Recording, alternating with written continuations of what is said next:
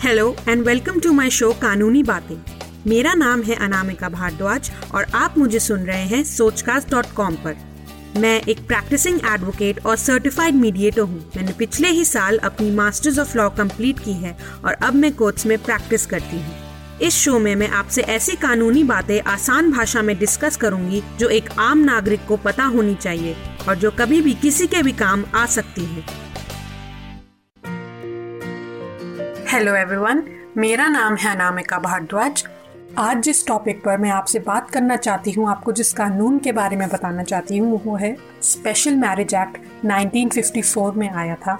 इस कानून पर बात करने का ख्याल मुझे इसलिए आया क्योंकि आजकल मैं ऐसे कितने ही केसेस के बारे में पढ़ रही हूँ। जिसमें लड़कियों को शादी करते वक्त अपने रिलीजन को बदलने के लिए फोर्स किया जाता है, उनका नाम तक बदलने के लिए फोर्स किया जाता है और हमारी कंट्री में कितने ही पर्सनल लॉज ऐसे हैं जिसकी वजह से लड़की एंड औरतों को अपने आइडेंटिटी को छोड़ना पड़ता है। कितने केसेस मैंने ऐसे पढ़े हैं जिनमें लड़के जानबूझकर अपनी झूठी आइडेंटिटी नाम और रिलीजन बताकर लड़कियों को फंसाने का काम करते हैं और शादी हो जाने के बाद लड़की को फोर्स किया जाता है कि वो अपना रिलीजन बदल दे। एक ऐसा ही केस जो अभी कुछ दिनों पहले मैं पढ़ रही थी, जिसमें एक लड़की जिसने अपने आप को यूपी में ज़िंदा जला दिया, क्योंकि उसको कहीं से भी मदद नहीं मिली थी। उसके साथ भी कुछ ऐसा ही हुआ था। एक लड़के ने उसको अपनी झूठी आइडेंटिटी बताकर फंसाया। शादी हो जाने के बाद उसको रोज फोर्स किया कि वो अपना रिलीजन कन्वर्ट कर ले, अपना आइडेंटिटी छोड़ दे। परेशान होकर उसने अपने आप को आग लगाई और अभी कुछ दिनों पहले उसकी मौत भी हो गई। ऐसे बहुत से केसेस मेरे सामने आए, इसलिए मेरे दिमाग में ये ख्याल आया कि मैं स्पेशल मैरिज एक्ट के बारे में बताऊँ लोगों को और इसके बारे में थोड़ी बातें करूँ। हमारी कंट्री में बहुत सारे धर्मों के लोग रहते हैं, इसीलिए उन धर्मों के अपने अलग अलग पर्सनल लॉज हैं, जैसे कि Hindu marriage act Hindu succession act Muslim marriage act और भी ऐसे कई सारे। और इन्हीं सब कानूनों के अकॉर्डिंग अलग अलग धर्मों के लोग चलते। मुस्लिम लॉ में शादी को एक सिविक कॉन्ट्रैक्ट माना जाता है, जिसको निका नामा भी कहते हैं।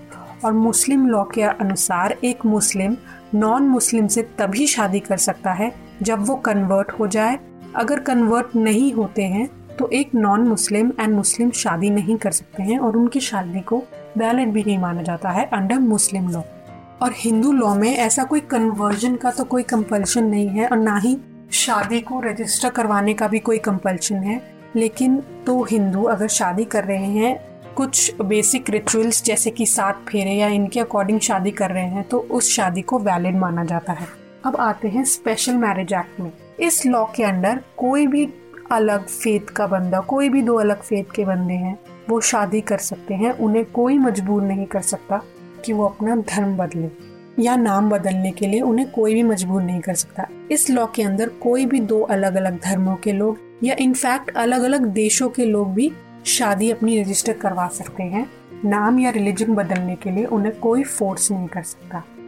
आप लोग एक फ़ेमस सेलिब्रिटी को भी जानते हैं जिन्होंने इसी एक्ट के अंदर अपनी शादी को रजिस्टर करवाया था, जिसकी वजह से उनको अपनी आइडेंटिटी भी नहीं छोड़नी पड़ी थी।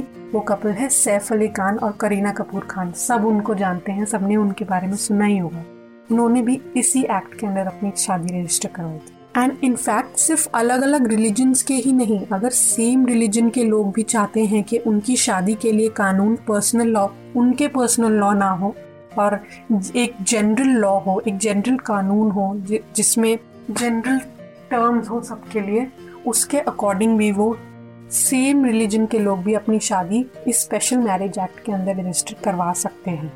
और उनको अपना धर्म बदलने की कोई ज़रूरत नहीं होगी। इस एक्ट के अंदर अपनी शादी रजिस्टर करवाने के लिए कोई भी ज़्यादा कंडीशंस नहीं है। बस जो दो लोग शादी करना चाहते हैं, उनको एक मेजॉरिटी एज का होना चाहिए। मेजॉरिटी एज क्या होती है? लड़के की एज 21 ईयर्स से अबव होनी चाहिए। लड़की की एज 18 ईयर्स से अबव होनी चाहिए। दोनों लड़का लड़की साउंड माइंड के होने चाहिए। साउंड माइंड क्या होता है?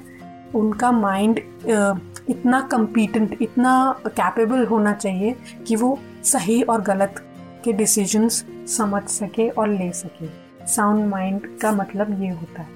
तो अगर वो साउंड माइंड में है उनकी मेजॉरिटी एज है मिनिमम एज 18 और 21 से ऊपर है और वो कंसेंट देने के कम्पिटेंट इनफ हैं मतलब कंसेंट देने के लायक हैं तो वो शादी कर सकते हैं। एक जो तीसरा पॉइंट है, है वो है उनका रिलेशन जो प्रोहिबिटेड रिलेशंस हैं उसमें नहीं आना चाहिए।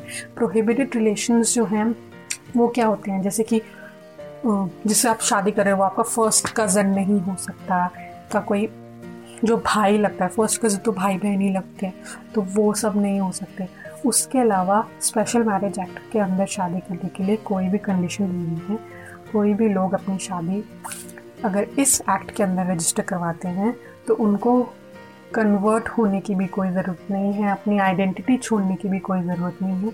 वो आराम से इस कानून का फ़ायदा उठा सकते हैं और इसी कानून के अंदर उनके सारी चीज़ें फिर आगे गवर्न होती हैं, ना कि उनके पर्सनल लॉस के अकॉर्डिंग। आज के लिए बस इतनी कानूनी बातें काफ़ी हैं। मेरी ये बातें सुनने के लिए आपका बहुत बहुत शुक्रिया। कोशिश कीजिएगा कि आप इन बातों को याद रखिए और आप आसपास के लोगों को भी अगर उन्हें ज़रूरत पड़े तो उनकी भी मदद करें। इस सोचकास्ट को यहीं ख़त्म करती हूँ। धन्यवाद। आशा करते हैं कि आपको ये सोच कास्ट बहुत पसंद आया। अगर कुछ कहना है इसके बारे में तो लिखकर बताइए हमें अपने फेसबुक और इंस्टाग्राम पेज पर सोच कास्ट ढूंढिए। अगर आपको अपनी सोच दुनिया को सुनानी हो तो सोच कास्ट करो। सोच कास्ट